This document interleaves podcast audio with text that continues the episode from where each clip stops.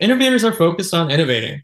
They aren't paying attention to what's happening in Washington. And so part of Engine's role also is to educate, right? It's to educate founders. Here's what's going on in Washington. How might that affect you?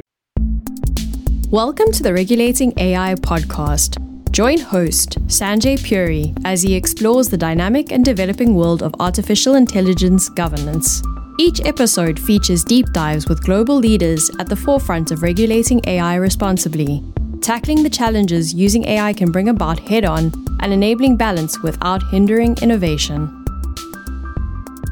Welcome to the Regulating A I podcast. Artificial intelligence A I stands at the forefront of technological evolution, with experts predicting it could add trillions of dollars to our G D P, but it could also impact our workforce and our national security in a negative way. So how do we regulate it without stifling innovation? The U S Congress is currently working to put up a legislative framework around A I. That has resulted in multiple hearings, listening sessions, and over one hundred proposed bills. Our podcast features insights from various perspectives, from industry leaders, government officials, to advocacy groups.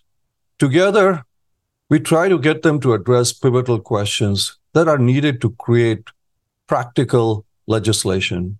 I'm very excited to have Nathan Lindfors with us today. He's the policy director for Engine, which is an advocacy organization for startups. I invited him on this show as it is very important to get different stakeholders' views towards building regulation and legislation.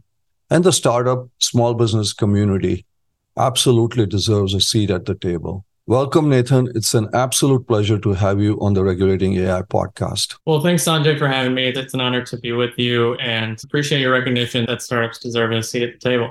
Well, since we've started with that first, Nathan, can you please tell our listeners about Engine, its goals, and what it stands for? Yeah, absolutely. So Engine, we're a Washington, D C based nonprofit. We work with a network of thousands of startups across the country to promote pro-startup, pro-innovation policy. Startups have been innovating in A I for a decade or more, and so they really deserve a seat at the table here in, in this conversation, but we're working on a range of issues beyond A I as well. Oh, that's good to hear. Nathan, just picking up on that point, there are people who could argue that companies like OpenAI, Anthropic, are startups. They've been all over this issue. So why do you think the startups that you are representing, what do they bring to this dialogue? And would you consider OpenAI and Anthropic also startups? Well, let me take the, the second half of that first. I think maybe they're still referred to as startups in the press.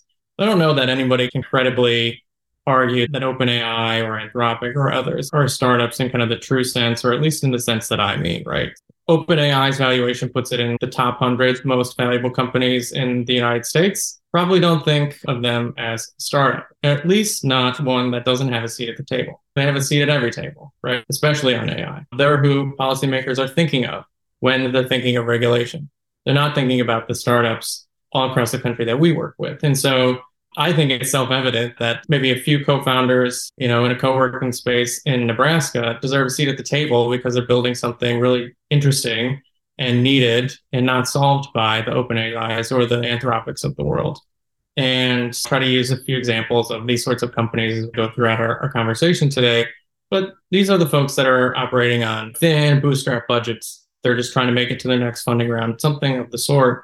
And so they really have the least room to navigate for if we do a policy framework that doesn't work for them or creates additional costs. And so in those ways, I think they perhaps have the most ec- at stake in terms of existence. Nathan, and we will talk more in this podcast, why do you think those kinds of companies or those kinds of players have not had a stake? Because people always say small business is the backbone of our economy. I hear that point always. They need to be there, et cetera. And I know your organization is not a small business uh, representative, but why do you think, let's say, a company in a co-working place in Nebraska has not had a voice in this dialogue? They don't have big lobbying arms. Is that what it is? Or Sure, that and innovators are focused on innovating.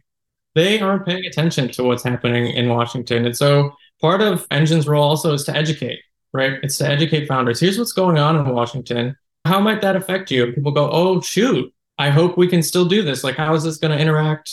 Or that is completely incompatible with this thing I'm trying to solve. And so I think it's an awareness thing. It's a resources thing. And I think the awareness can be a resources thing as well. I think that's a good point. Moving to Washington, you just mentioned Washington. President Biden on October thirtieth issued a fairly sweeping E O, an executive order that kind of touched on many different points. What, if any, feedback do you have from your perspective on that executive order? Sure. So I think sweeping is exactly the right way to describe it. And, and I think that's the way that uh, we described it a few weeks back when it happened. I think for startups, the executive order really presents a mixed bag. So I think that'll continue to shake out between now and as it gets implemented. And perhaps by the time we'll have more clarity by the time this goes live. But for right now, I think we're thinking about and, and think startups are thinking about the E O in three buckets. I call them the good, the not so good, and the to be determined, the T B D. So starting with the good, I think the includes a national A I research resource pilot. That's a good thing for startups. That'll benefit them twofold, that the N A I R, as it's called for short, provide resources directly to startups, but also help build the, the talent ecosystem in the U S, and that's super important. The E U also directs the S B A to make sure that its programs, its grants, and, and otherwise are fit for purpose for supporting A I companies, small A I companies. And then I think this is super important. It includes a lot of useful immigration fixes to really bolster the A I talent ecosystem in the U S, which is really important. And then I think helpfully it includes calls for agencies to release guidance on how they view A I interacting with regulations or rules that those agencies are responsible for enforcing. So maybe like healthcare, lending, human rights, those sorts of things, right? I think that's a really logical starting point for regulating A I, so to use the name of the podcast here. And that's something that we've called for. This is like, okay, name your agency. How are you doing this? And I think that is a good starting point.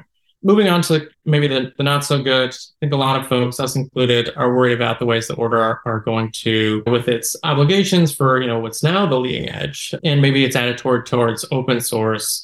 Um, kind of worried about those ways that might lead towards regulatory capture or perhaps slow the pace of innovation.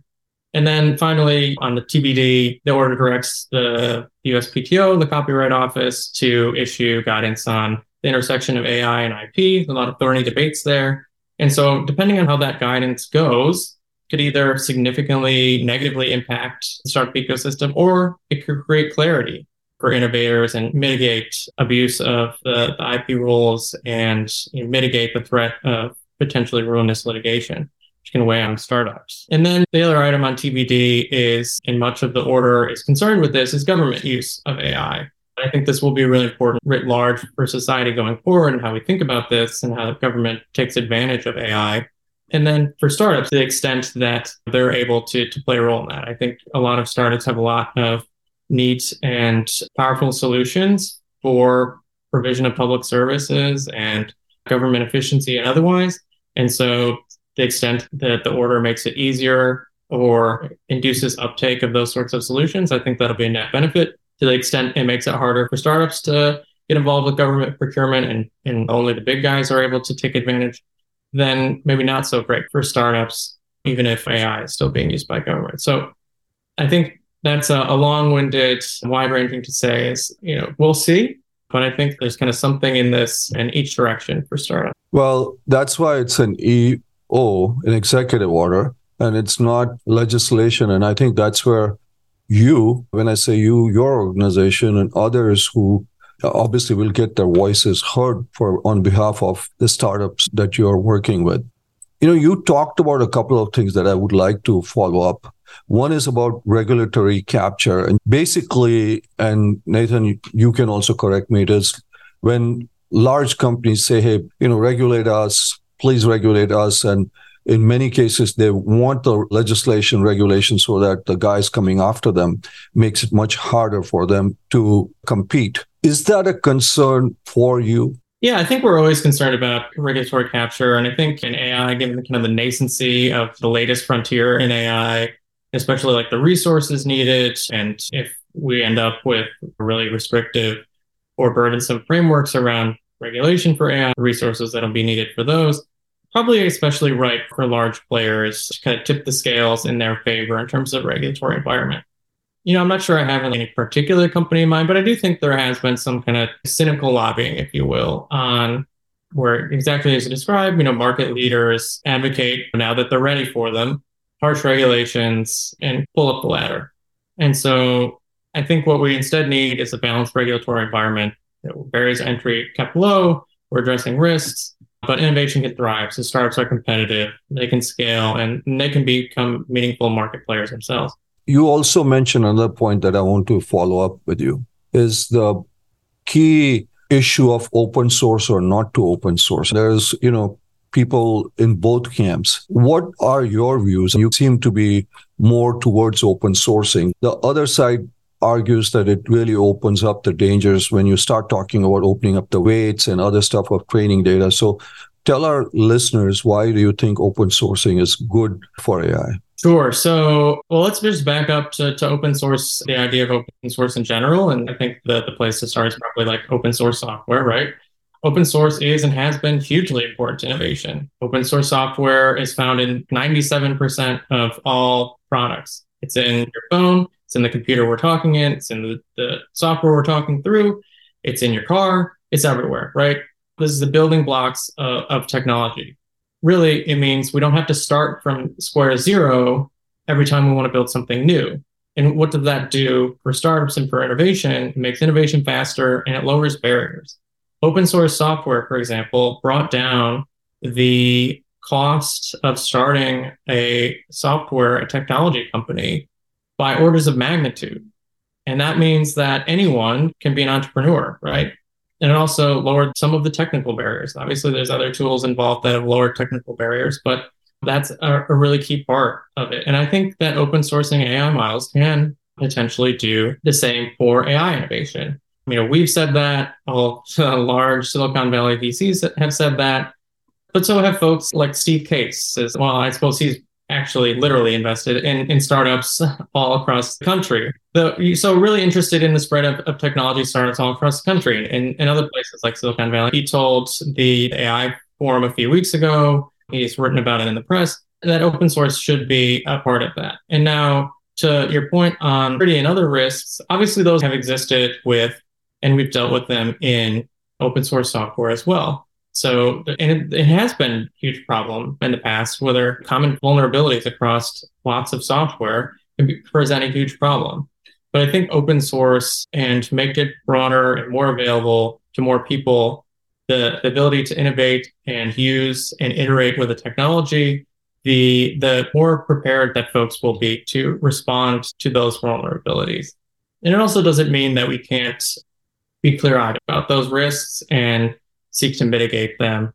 But I think banning or restricting open source could be very detrimental to the ability of, of startups and others to, to innovate here. Just a final point, and this is just, I don't know if you have a comment, some very large companies who are advocating against it and some fairly well-known A I experts who are advocating against it say it gives access to some very powerful tools that could end up with bad actors, especially when you open up the weights, weighting system and the training data.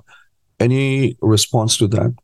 Yeah, it also opens those things up to good actors, right? And so if we did everything society to what a bad actor could do with it, maybe we wouldn't have pencils because, you know, I could stab you with a pencil. I'm not gonna, not gonna do that. And definitely can't get through a computer screen. Well, some would argue that the pencil is the most powerful tool out there, but you know what you can do with something in a negative way shouldn't necessarily outweigh what you can do with it in a good way. Nathan, A I, artificial intelligence, is a constantly evolving technology. What you see is going to be very different. I mean, just from the time ChatGPT came out, and you know, A I has been around for a long time. Now you have multimodal. We are now moving very fast towards A G I. How does a policy framework, and I know you're not a, a member of the Congress or stuff like that, but our legislative body or members of Congress or our Washington keep pace with this change? You could frame something today which could be obsolete a year from now. A I is computing that we've assigned a special name to, right? And so let's think about how we've kept pace thus far, right? So we have laws of applying the analog and the digital to technology and not. And so I think we have a good base of, of public policies that answer a lot of the key questions. Racial bias, for example, discrimination, those things are already illegal, right? And they have been for some time. Doing it with a fancy computer program doesn't negate that, right? And it hasn't, importantly, hasn't stopped enforcement agencies from, from bringing or winning cases there. So I think the, the question thereafter becomes, how do we ensure enforcers keep pace with the technical expertise they need to understand and keep up with the technologies? And we can, you know, innovate and um, iterate on top of those laws and, you know, as necessary or as we learn new things. But I'm not certain that we need, you know, comprehensive whole-scale changes, that this is something terribly completely new and never before seen, because lots of the issues we were concerned about, bias, privacy, cybersecurity, these are things that have existed for all of computing and have existed before that in, in analog. So I think we have a lot more answers than we think we do. And I think a lot of it will come down to the technical expertise and understanding to respond to it. Looking to make the most out of A I advancements and innovation? Visit regulating A I dot org to learn more about how best to optimize the use and integration of A I, and sign up for the Regulating A I newsletter to keep up to date with the latest in A I governance and regulation. Nathan, let's just say, and obviously there are cases already, if the use of artificial intelligence causes harm, whatever it is, whether it's your reputation, deep fakes, or something where a lawyer is using it for some cases which he should not be or she should not be, as that's been there, who should be held responsible? The developer of the A I software, the deployer, the implementer, the user? All of the above? Because this impacts the startups that you work with also. Yeah, exactly. As you said, it does impact uh, startups and it impacts innovation. And I think to, to your question, it, perhaps the unsatisfying answer is it depends, because it does depend. It depends on the facts. It depends on the harm. And for innovation, and, and I think in the great majority of cases, I think the general answer here is probably that liability would fall upon the user. You know, there's a saying, if you want something to stop, assign liability to it. And so if you want A I development and A I deployment to stop, especially at and by startups who don't have a legal department and don't have a litigation reserve, then you assign a liability to those things and to them, and including perhaps for things that users do. And so I think that is, is obviously the wrong answer. And maybe to give a non-A I example of this, let's say you're driving your car, Sanjay, you run a stop sign, you hit me. Should the automaker be liable for that? Most people say, oh, well, obviously not. Uh, Sanjay was driving the car. Yeah, the user of the car ran the stop sign. They should be liable. And now you might say, well, hey, wait, cars are supposed to stop at every stop sign. And the automaker should have known that. So they're liable for not making a car that stops at stop signs. Most people would think that argument is something of a bridge too far, because you, the user, were in control and you, the user, caused the harm. Now, continuing this example, I think there are rare cases, say the brakes had a faulty part and you tried to stop, but the car didn't stop. The auto or someone uh, earlier up the, the chain there, clearly probably liable there, right? So these questions of liability, when they come to A I, when they come to technology in general, are hugely important to get right, because their impact on how innovation happens and who, you know, big companies with huge legal departments or startups that don't have any, the impact on that really can't be overstated. Yeah, and I think you're touching on something which we will have to deal with soon, is with the self-driving cars, or some of it is already in place with some of these cars, and you've seen some incidents, accidents happening. So it's going to be interesting how and where the liability ends up with. But this is going to be an interesting area because, again, it'll impact the companies you work with also, because where it ends up. The other area that you've also touched on, I want to find out from you is, which I think is also very critical, is McKinsey and other reports saying, you know, forty million jobs will be lost or so much wealth will be created. All that causes a lot of uncertainty. And even, let's just say, you're sure your startups could benefit from it. We need the talent. The executive order kind of addressed that, whether it's, firstly, we have to make changes domestically from an educational standpoint, and then obviously look globally. But what changes do you think are necessary just to prepare the existing workforce? All your startups can't be just technical machine learning people. startups come in all shapes, sizes, and forms. But how do we prepare? What policy changes are necessary to prepare the workforce and for increasing A I use? Yeah, so what I've long said, what I've told people up on Capitol Hill, is that we really need an all-of-the-above approach to A I in the workforce. And, and really what I mean by that is we need to be pulling every lever possible and using all the ways that people do in training and learn to prepare people for A I and to prepare the workforce and to build up the, you know, the A I talent ecosystem. And so I think that really includes like the traditional institutional learning, college degrees, et cetera. So bolstering programs with and re- institutions with resources like the N A I R, for example, so people can learn hands-on with the most recent technology. I think that's a super important aspect. I think it includes government retraining programs. We have several of them. Let's make sure those are actually oriented towards the, the jobs of the future and where people will be able to contribute. And I think that means technology. I think that means perhaps A I. And the other thing I think the other lever we should be pulling is on, on private upskilling and training, you know, on the job or otherwise. We should be incenting that. I think there's a lot of different ways you can think about doing that. Tax credits or otherwise have been floated out there. And then I think one that a lot of people aren't thinking about of late, especially with young people, are online learning opportunities and credentials. It was a relatively new thing. I think it would serve everyone if accreditation agencies, for example, created new evaluation systems for these sorts of online programs and certifications. That would do two things, right? That would help employers recognize what is an actual credential that taught someone an actual thing that are going to translate well into to their role at their company.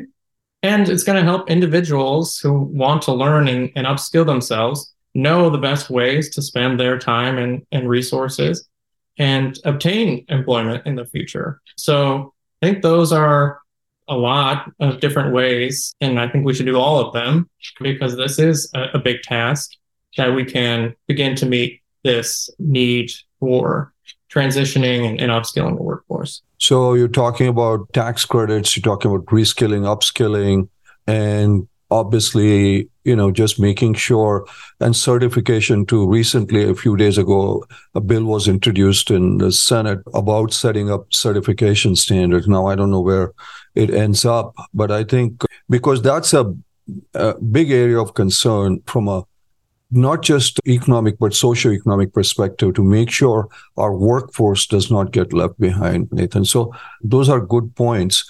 Nathan, let's just say some of the startups that you work with have been using A I for some of this stuff, you know, for working with clients. Should they have a legal duty to disclose that they're using A I? That's a, an interesting question. And I think perhaps unsatisfactorily, again, answer with it depends, right?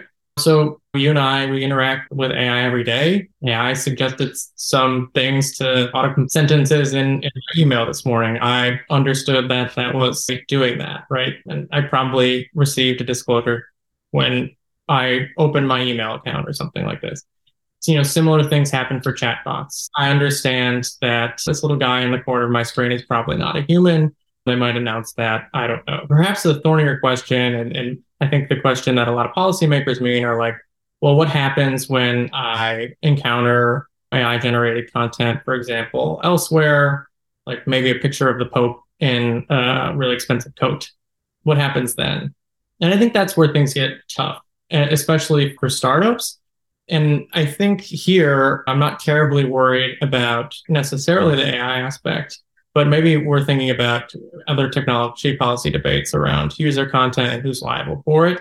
And so that probably harkens back to our conversation earlier a little bit on liability. So perhaps that's not a very specific answer to your question, but I do think it depends. And I think along the lines of what we discussed earlier, how we set liability, sets incentives for who. Nathan, you have startups are all over the world and all over the United States. You know, we're talking about regulation, legislation. There are thirty states now with A I bills in there. Should there be a global A I regulation or should it be regional? When I say regional, it could be state-based, country-based. E U is coming up with something, U K, China, India, et cetera. Now, companies now work across the world. So from Engine's perspective, What would you prefer? I think all startups prefer to do one thing once. So whether that's a privacy compliance program, whether that's around A I and, you know, associated obligations, other areas of the law, content moderation is, is another example where there's different rules, different places. You know, when startups encounter different rules about the same thing, those are additional costs and additional headwinds. It might be small, to use privacy as an example. You mentioned state laws and possible patchwork of, of varying A I bills and laws popping up. We already have one for privacy, right? So there's different rules in California than there are here where I sit in Washington, D C. And if I just go across the river to, to Virginia, there's different rules still, right? And for startups, what does that look like? Well, we've already spent, you know, as a startup, according to research we did earlier this year on privacy, we've already spent one hundred thousand dollars to three hundred thousand dollars on your privacy and compliance program. But each time you enter a state with new rules, that's encounter diminishing marginal costs, sixty thousand dollars down there, fifteen thousand dollars for each state of a new thing. And it's often not substantive new things you have to do. It's repetitive, duplicative things that you have to do. And that's really frustrating for startups because, one, those might sound like small amounts, right? But that's a marketing budget. That's your success in a, in a new market. Or that's a new hire, right? So that's success in, in building a product faster because that's a salary for a year, right? And so these have tangible costs. And so to the extent that you can do and have uniform regulations, that's a huge plus for startups. Now, I will say that obviously a huge caveat to that. If the regulatory environment is uniform but only works for the big guys, then obviously startups don't want that. And on the global scale, you mentioned the E U, for example, A I conversations playing out in the U K and, and elsewhere.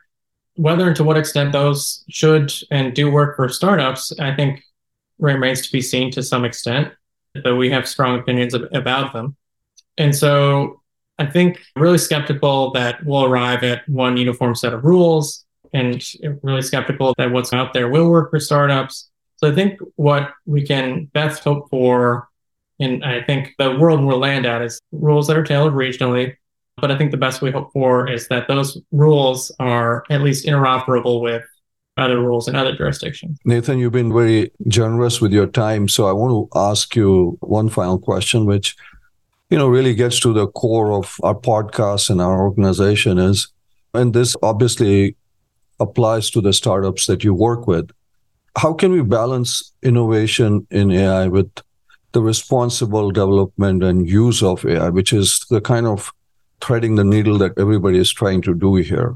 Some thoughts, views for our listeners? Sure. So I'll start with a trite truism. Incentives matter. And I think for promoting innovation, positive incentives are best. So I think as we've thought long and hard about this, how do we incentivize best practices without harming startups? We've looked to true, tried and true methods in other areas of the law, privacy, cybersecurity, for example, but how to do that. And I think one of the things that stands out are the, the existence of safe harbors, right? So in cybersecurity, for example, encrypting your data in transit and at rest is a best practice, and it improves cybersecurity. And I think that's relatively uniformly now something that folks do. And, well, how do we incentivize that? To a certain extent, in the negative, people were getting hacked and that was costing money.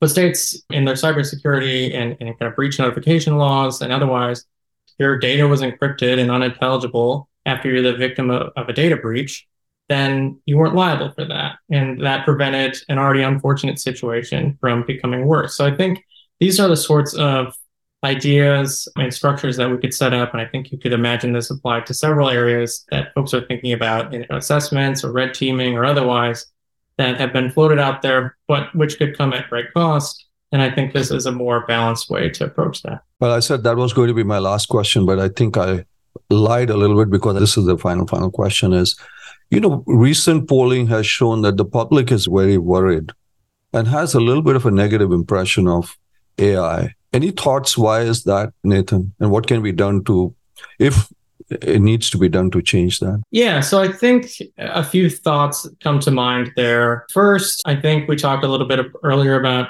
cynical lobbying, and there's probably some element of that going on, right? That we scare people, we scare into regulations that's harsh, and that works for us as big guys. That could be going on. The second thing that I think is when you ask someone about their individual interaction with A I. and not about, oh, are you worried about A I writ large or some nebulous version of A I? Those numbers improve and, and become positive, right? So there's a company in our, our network that uses A I to extend credit to folks that don't have a credit score. And obviously lots of people, you know, if we ask in the abstract, should A I be used in lending? People go, oh God, no. You're going to only lend to, to guys that look like me, right? So you're worried about bias there. That's the overarching fear. But with this product, the founders are immigrants and they understand that there is this huge gap in the banking system for folks that don't have credit scores. And this is an equity improving use. And that runs counter to historical discrimination. And so people go, oh, shoot, that's a really positive use. And obviously the folks that are able to receive credit through that have had really positive things to say about it. So those are the sorts of things that I hope folks keep in mind. Um, and I think that we've tried to really illuminate for policymakers. You've got the big guys in mind. You've got the big scary things in mind. Let's remember that startups are solving problems that the big guys aren't, and let's make sure they can succeed. So cynical lobbying, maybe the polling is not asking the right questions or asking questions that maybe don't get the right results, I think. And also maybe the good stories are not getting out. I think those are some of the key points that you made. Nathan, this has been very helpful, very informative for our listeners who are on Capitol Hill and policymakers and tech leaders, et cetera. Anything, any last words that you would like to say before we let you go? Well, thank you very much, Sanjay, for having me on. And startups deserve a voice in every policy debate. There's listeners out there that want to find us. You can find us at engine dot is. That's engine dot is. And we're happy to be a resource. Wonderful. Thanks, Nathan, again, for being so open and generous uh, with your answers and with your time. Thank you, Nathan. Thanks, Sanjay. Thanks for tuning in to the Regulating A I Innovate Responsibly podcast. You'll find links in the show notes to any resources mentioned on the show. If you're enjoying our podcast, please subscribe so you'll never miss an episode and leave us a five-star review.